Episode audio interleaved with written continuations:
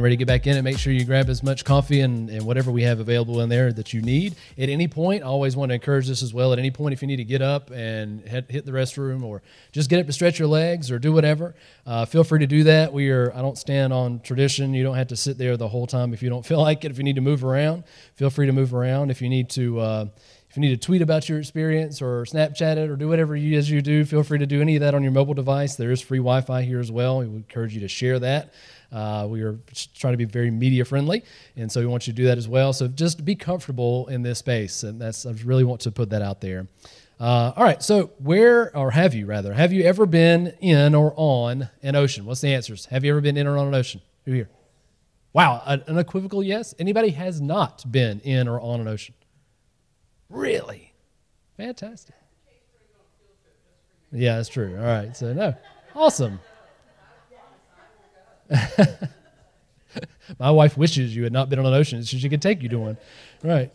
Awesome. Well, good. All right. So, here we are, right? The first Sunday of 2020. Ah, it's so interesting. I love new beginnings. I said last week, uh, last Sunday, it was kind of awkward, right? Because it's right after Christmas. It's not quite New Year. You're kind of stuck in the middle, right? It's this weird in between space. But here we are, first Sunday of 2020, ready to jump in. And I thought, man, what a perfect time to reflect on the past year, or really the past decade, if you're one of those people who, who like to go back that far since we're here in 2020. And you can look back over all of the past 10 years and really start to look ahead to, as to what this year might hold. And I wanted to kind of do that this week before Sunday morning. And so uh, it's been a little crazy around my house. If you know anything about me and my life here lately, uh, you could probably empathize with that. Uh, for those of you who haven't or don't know what's been going on, I, we just had my in laws leave uh, Saturday, no, Friday. Anyway, they left sometime soon, uh, and they, got out of here, and they've been here for about a week. And then we have a Chinese exchange student with us for a, for been here for five months, and their friend came for a week and a half too. And so we had 12 people in our house that's only about 1,100 square feet. 13 people, sorry. Uh, this is 1,100 square feet, and so we were. Um, very, very uh, comfortable together. And so it, it kind of threw, threw off the routine and the plans and all that. So, having said all that, it's been crazy. And so I wanted to reflect on this year that we had and this year coming. And so I finally got to sit down in my office uh, this week, Thursday.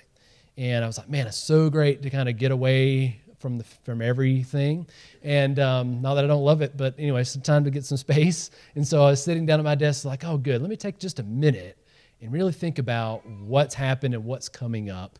And not only for me, but for, for my family, for this church, God, what's, what's going to happen this next year. And as I was doing that, and I was looking around my office, just kind of taking things in and taking a deep breath, I looked down on my desk. And as I was looking down, I saw a dead fly on my desk. All right. Now, if you've been around here for any length of time in this church, you know that dead flies are not at all uncommon. You could probably find one at your feet somewhere right now. Just there's some, there seems to be something about this space that attracts flies, and they just naturally eventually die in here. So they, they tend to accumulate, and we do the best we can at cleaning them up so it's not a fly graveyard in here. But it's a losing battle because there's so many. So it wasn't odd that there was a fly on my desk. But what was uh, striking at the time, whenever I did that, was the irony. Right? Because here I am taking a break, ready to look back at what's happened, ready to look forward to what's ahead, thinking about life. And here I have this dead fly, belly up, looking at me at my desk. And I was like, wow, well, that's something. So let me go and get it cleaned up. That's my me. I thought, well, I'll just go get it cleaned up. But then as I was about to get up to go get something to get it off my desk, I was like, wait a minute. Here I am getting ready to think about life with death staring me right in the face. There's something to that. It wasn't an accident. It wasn't random that the fly happened to be there, right there in the middle of my desk, unavoidable. There was something to that. And so I took him in. I was like, what, what, what are you telling me? What are you telling me, Lord? And I thought, my first thought was, life's short, right? Now, I looked up because I was curious the average fly lives 15 to 30 days, which I thought was a lot shorter than that, but apparently it's 15 to 30 days. Okay, so you know every 30 days or so you'll find a dead fly if the one's in your house because they just can't live very long. And so I, I, I, was thinking, man, that's that's a pretty short time, and and thank you that we have a lot longer time than 15 to 30 days, but we really don't have much longer than 15 to 30 days, do we? We may have 70, 80, 90 years, but in the grand scheme of things, that's not that long at all, is it? In the grand scheme of history, it's just a, a blip on the map, really, of, of the timeline of history. We can, we can live to a ripe old age, we can accomplish a great many things, but the span of our lives and the achievements in them are just like that fly. Just like that. James writes in his letter to the church, he says, Our lives are like a vapor. They're here for a little while and it slips away, much like a morning fog, right? Now, I don't say all that to depress you. It didn't even depress me at the moment. Although when I wrote it out, I think, man, that's pretty sad, right? Here we we're here for a minute, gone the next. That's terrible. So, but it, it made me think. It made me think of the immediacy of life. It made me think of to hopefully help us remind me and help us remind all of us here this morning that life is short. So, what are we doing with the time that we have allotted? What are we doing with it? What have we spent our lives on up to this point? I say it all the time because it's so true that life is a journey. And I encourage all of us every day, not just one day, but to always look back and to think about how far that you've come, what you've done, what you've done with the time that you've had so far. Think about the regrets that you probably carry. Look at the scars that you've gotten over these past few years. Think about where the journey has brought us to. But remember, as we did this journey of faith a couple of weeks ago, we wrote all that stuff out of the past year, and I encourage you to look at that today and to remember. But to remember that all these things we've been through this year, this decade, this lifetime, have brought us to this moment right here, right now. Now, what are we going to do with the time that we have left? Because the journey isn't over yet, is it? What will we do in the journey that we have ahead? To help us kind of make that decision, to answer that question, to dive deeper into that this morning, we're going to look at Matthew, which is above my head. Matthew chapter 14, verses 22 through 33, as we look into the life of Jesus and those that followed him and why and how they were in the middle of an existential crisis as well. What we find here before we jump into the verses is that the disciples and Jesus were uh, just wrapping up this big, huge event, right? Where they had over 10,000 people gathered and they were feeding them and they were teaching them and they were trying to, to uh, gather them up and, and make sure they sent them off to their homes and everybody was safe and good. And so uh, they were all doing that. The day was getting late. All right, the day was getting late, and Jesus said, We got other things to do. You need to go over to the other side of this big inland sea, this giant lake. And you need to go over to the other side. And you need to go to this next town that we're supposed to be at. So he sends him ahead, and he says, I'll join you later. Okay? So he sends him ahead, he disperses the crowd, and then he goes up to a mountain to pray all alone. He says, I'll catch up to you later. And that is where we join the narrative here in verse 22.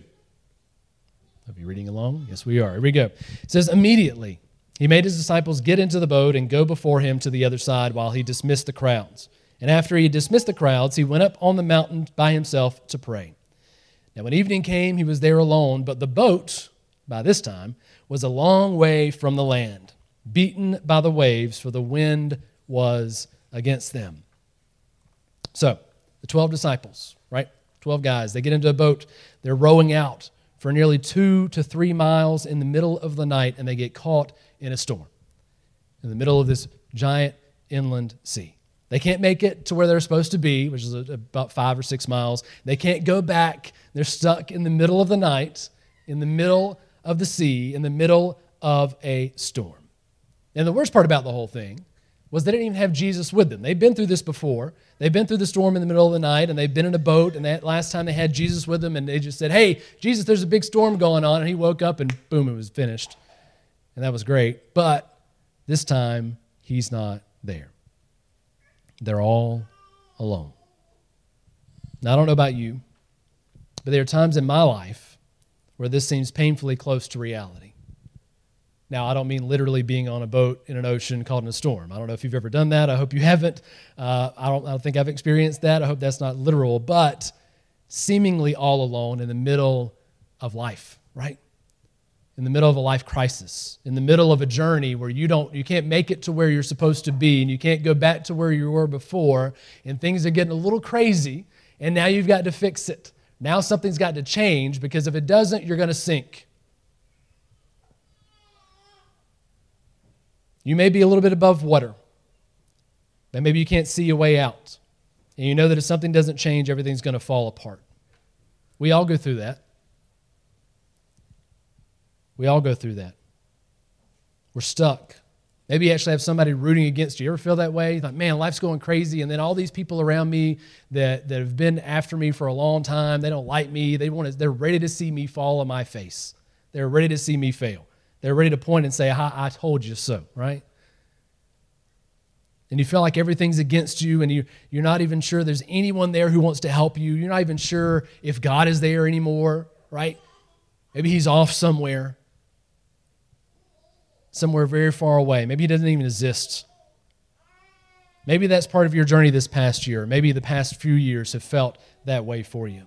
Simply struggling to keep your head above water, not even sure if there is a God, much less if he actually cares enough to come and rescue you from the bad things you're going through. And you're just waiting for an end that never quite seems to come. The disciples battled that storm for a long time. They battled it nine hours in the dark. Can you imagine that? Nine hours on a boat battling wind and waves. It's a long, long time. But though they were in the worst of situations, their journey wasn't over. We see in the next verse, in verse 25, he says, In the fourth watch, sometime between three and six in the morning, Jesus showed up. So let's read this together. It says, In the fourth watch of the night, he came to them walking on the sea. But when the disciples saw him walking on the sea, they were terrified and said, It's a ghost! And they cried out in fear. But immediately Jesus spoke to them, saying, Take heart, it is I, do not be afraid. Now, these verses always make me smile and make me chuckle a little bit when I read these because I can just picture this scene in my head. I don't know if you can, but I can, right? So we got to remember, set the scene here. We got 12 guys in a boat in the middle of this ocean, in the middle of the night, in the middle of the storm, and they're terrified, right? they're, they're freaked out because they don't know if they're going to make it. Any moment the boat could tip over, any moment it could get filled up, and they didn't have any way out. They were going to be stuck in the middle of the sea and they're going to drown. Right? So I can picture this 12 tough guys. Now, some of these guys were fishermen. These aren't just people who just happen to jump in a boat and kind of think they know what they're doing. These are people who've been on an ocean before, right? They've, they've dealt with these problems before. But even here in this moment, they're not quite sure they're going to make it out. So I can imagine their mindset. I can imagine their, their mental state as they're in the middle of this mess. And I'm sure some of them are thinking, this might be it, right? This is it. We're going to die tonight. It's over.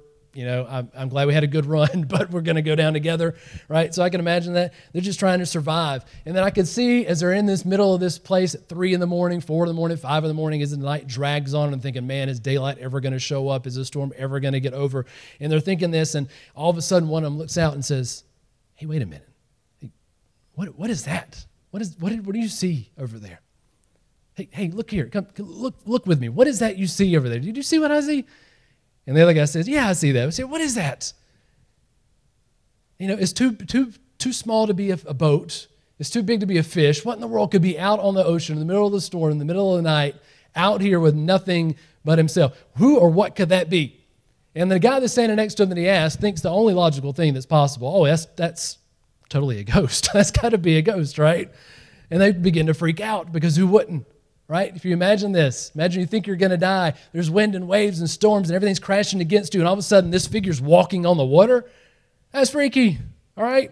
That's okay. It's, it's freaky. Y'all can smile when you think about it. I laughed my head off when I was reading this earlier this week. So as I was thinking these guys and they see this ghost and ah, it's a ghost, and they're freaking out and they're banging into each other and things are going crazy and they're probably just trying to keep each other on the boat, but they don't want to jump into the water, but they don't want to be attacked by this ghost that's coming, and they're just crazyville, right?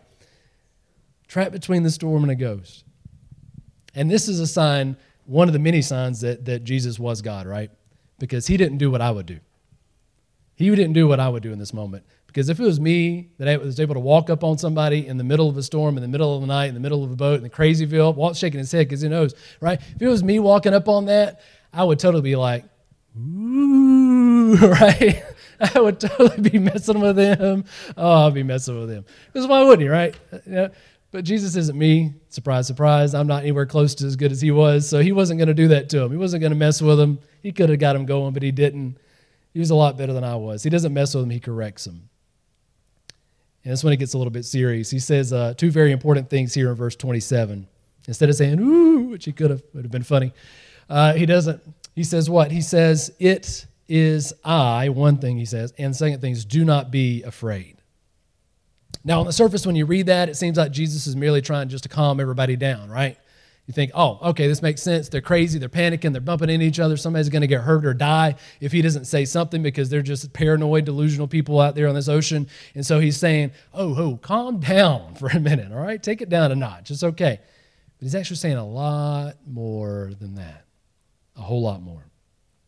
It is I in the Greek is ego eimi, literally meaning I am. Now that may sound familiar. I hope it does. If not, you can go read in Exodus where I am is the one who speaks out of the burning bush to Moses. I am is the name that he gives to Moses to tell the people that he is coming to rescue them from slavery. The same God that spoke to Moses, that delivered the Israelites from slavery in Egypt by bringing them through the water, was walking on the water to save those men caught in that storm that night. He's not just saying, hey, it's me, it's Jesus. He's saying, no, it is I am who I am stepping into your situation right here, right now. He also says, Do not be afraid.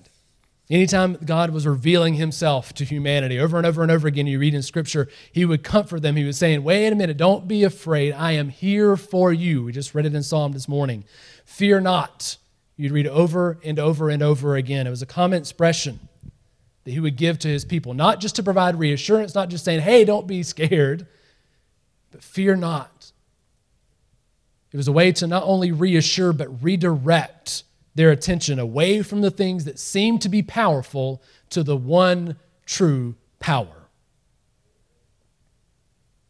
To redirect them away from the things that seem to be too big for them to handle, to point them to the one who handles it all. I am. Do not be afraid. Fear not. So, by words and by deed, by walking on the surface of the water, Jesus was telling them, he was showing them he was much more than just a good teacher. He was much more than even the Messiah, which was, which was enough. He was much more than a creature, he was the creator. He was the Alpha and the Omega, the beginning and the end. He was the one who was there before all things and will be through all things. He was the one who is the great I am, the one who steps in in the middle of situations that seem impossible, the Lord of all creation, greater than all the storms of life, bringer of salvation. In the middle of our storm, in the times of our journey where life is rough and there isn't a clear way out, where we might not even be sure that God even exists. At the midnight hour, when all hope is lost, the great I am steps in to bring salvation. For some of you, this may be where you're at on your journey with Jesus. In the first part, we said you may be in the middle of the ocean, in a storm on a boat with no Jesus. That may be where you were at. You may be here this morning where you're in the storm in the boat in the middle of the night, and here's Jesus walking up. And you recognize that he's there and you appreciate the comfort he brings, but that's as far as maybe it's gone so far for you. Maybe you recognize, hey, he's off the boat. I see he's told me he's there. I understand that he's brought salvation. I get that, but he's kind of there and I'm kind of here and I'm not quite willing to go any further than that. Now, that's not necessarily a bad thing. That's just a step to take. That's a step we all have to take. It's an important step on the journey of faith, but it's not the end. We don't leave it there. We shouldn't leave it there. We don't have to leave it there. It's simply the beginning of that next phase, which is here. Because what I find interesting in this narrative is that Jesus comes close but doesn't come all the way. He stands a little off. He doesn't immediately calm the storm either. He doesn't walk up and say, Hey, don't be afraid. Boom, quiet. The storm's still raging, the boat's still shaking, the dark is still present. He's there, standing off, waiting for what happens next. Let's look at verse 28 together. 28 through 33, it says, And Peter answered him. He said, Lord, if it is you, command me to come to you on the water. And he said, Come. So Peter got out of the boat and walked on the water and came to Jesus. But when he saw the wind, he was afraid and beginning to sink, he cried out, Lord, save me. And Jesus immediately reached out his hand and took hold of him, saying to him, Oh, you of little faith, why did you doubt? And when they got into the boat, the wind ceased, and those in the boat worshiped him, saying, Truly, you are the Son of God. Now, if you've been here for a little bit of time, we went over the, the, the apostles, the disciples, we went over Peter, and you may remember that he was known as the bold one. He was the rash one. He was the one who was quick to speak, quick to do things without really thinking it too far ahead. So it fits the profile that he would do something that most of us would consider stupid, right? Most of us would consider dumb. Who in the world would want to get out of a boat in the middle of the storm, in the middle of the night? Who would want to step out of that? But Peter did. So I found myself thinking as I was reading this, I get that Peter doesn't think things through. You can read that. I understand that. But why in the world would he get out of the boat? Why? Why would he get out? Just stay in the boat. Jesus is right there. Surely he's going to walk the other 10 feet and come in the boat and it'll be okay. Why get out of the boat?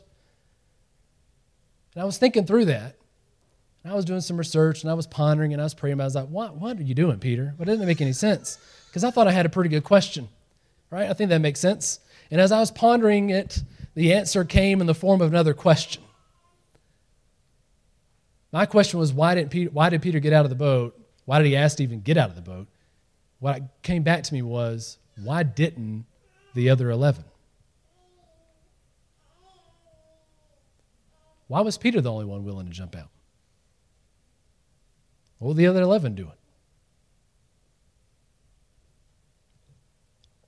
Peter's gotten a pretty bad rap over the years, right? Because Jesus chastised him. Jesus says, Oh, you a little faith. And we always focus on that. We said, Man, Peter, you got out of the boat, you were doing good, and you screwed up, right? We always focus on the, the doubt that Peter has in that moment. But if Peter had a, a little faith, the other 11 had none. They weren't even willing to get out. They weren't even willing to drop a leg over the side, saying, All right, Jesus, maybe I'll. Cut. You ever done that? You ever climb like a high dive and you get up to the top and you're on the edge and you're like, No, I'm good. And then you turn around and you go back, right? That's, I don't even get up, all right? I'm down at the bottom saying, Nah, I'm good. I don't even, I don't even get up there, right? I can imagine the other 11 in the boat saying, What did you just say, Peter? Are you crazy? Do you see what's going on around you? Why would you get out of the boat? If he had little faith, they had none. So I would give Peter a bad rap. Let's focus on the other 11 for a minute, right? Why didn't they get out? The storm was still raging, and Peter asked Jesus to do the impossible. What I love was, and we'll get back to this in just a second, but that Jesus didn't say no right? Jesus could have said, uh, No, no, you big dummy. What do you think is going to happen? You're going to get out of here and you're going to fall flat on your face, right? And everybody's going to make fun of you and call and say you have a little faith, and everybody's going to just be all over you for years and years and years, and never going to let you live it down. It's going to be horrible. Just stay where you're at. We'll spare you the embarrassment, right? Even though he knew Peter was going to fail, he still says, Come. Get out of the boat. Go into the deep. Church, as I was sitting there that day, this past Thursday at my desk, looking at the dead fly before I cleaned it up, God called me to call us this year, this morning, to leave the boat. Life's too short. Why are we waiting in the boat? Why are we there? Why are we not willing to step out into the deep? The storms of life are going to still rage, whether you're in the boat or out. But are we're going to be bold enough this morning, this year, to step out and trust the one who controls the wind and the waves. Our natural inclination is going to be to stay. It is. The boat seems safe, right? It's familiar, it's comfortable, there's no reason to leave. It might be leaky, it might have some problems. We'll just throw some duct tape on it, we'll move on, it'll be okay, right? We might even make a whole another duct tape boat while we're in the boat so that we can float off when this one goes down, right? We'll do whatever it takes to make it last a little longer because it's got to be better than being in the water. And those things may be true for a while. But the journey starts in earnest when you step out of the boat, when you step out of the familiar and into the new. If you're bold enough to step out with Jesus, though, I'm going to warn you. I'm going to warn you big time. It's not going to be pretty, right? It's not going to be easy. The storm still rages as it raged around Peter that night. And just like Peter, we're going to get distracted. We're going to get overwhelmed. We're going to get afraid. We're going to forget the one we're walking toward. We're going to forget that he's more powerful than the wind of the rain. We're going to step out of there. And at some point, we're going to focus more on the problem than the power that pulls us through. But we have to remember that those distractions are just that and nothing more.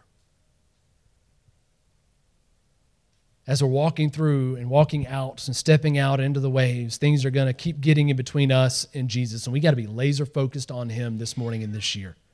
You have to be. There are being things that are going to come up this year that seem innocent. They're going to seem worth doing. It's going to be like, man, this is a great thing. We need to step into this. We need to really move into this next uh, event, project, something to do. There's going to be tons of distractions that are going to come around. But the driving question that should drive all of us, each and every single one of us this year, is will it help me to know Jesus more? And will it help me to bring others to know him more? If those two questions are a no, why are you wasting your time doing it? If life is over like that, why are we wasting time on things that are unimportant? Don't let distractions drag you under.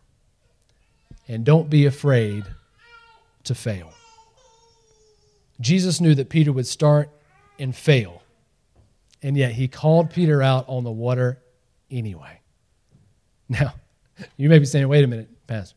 Every morning, every Sunday, every time we get together, you're talking about how Jesus rescues us. He's a saving God. He comes to you. He's for you. He's not against you. Why would he let you fall on your face? Why would he let you sink under the waves? Why did he let you get out of the boat, come that far, and say, whoops? right? Why would he do that? Why would he do that? One of the reasons I think he did it is because failure serves a purpose. Through it, we learn that when we start to sink, Jesus is faithful to pull us back up again. And we begin to learn in deeper ways just who we're really following.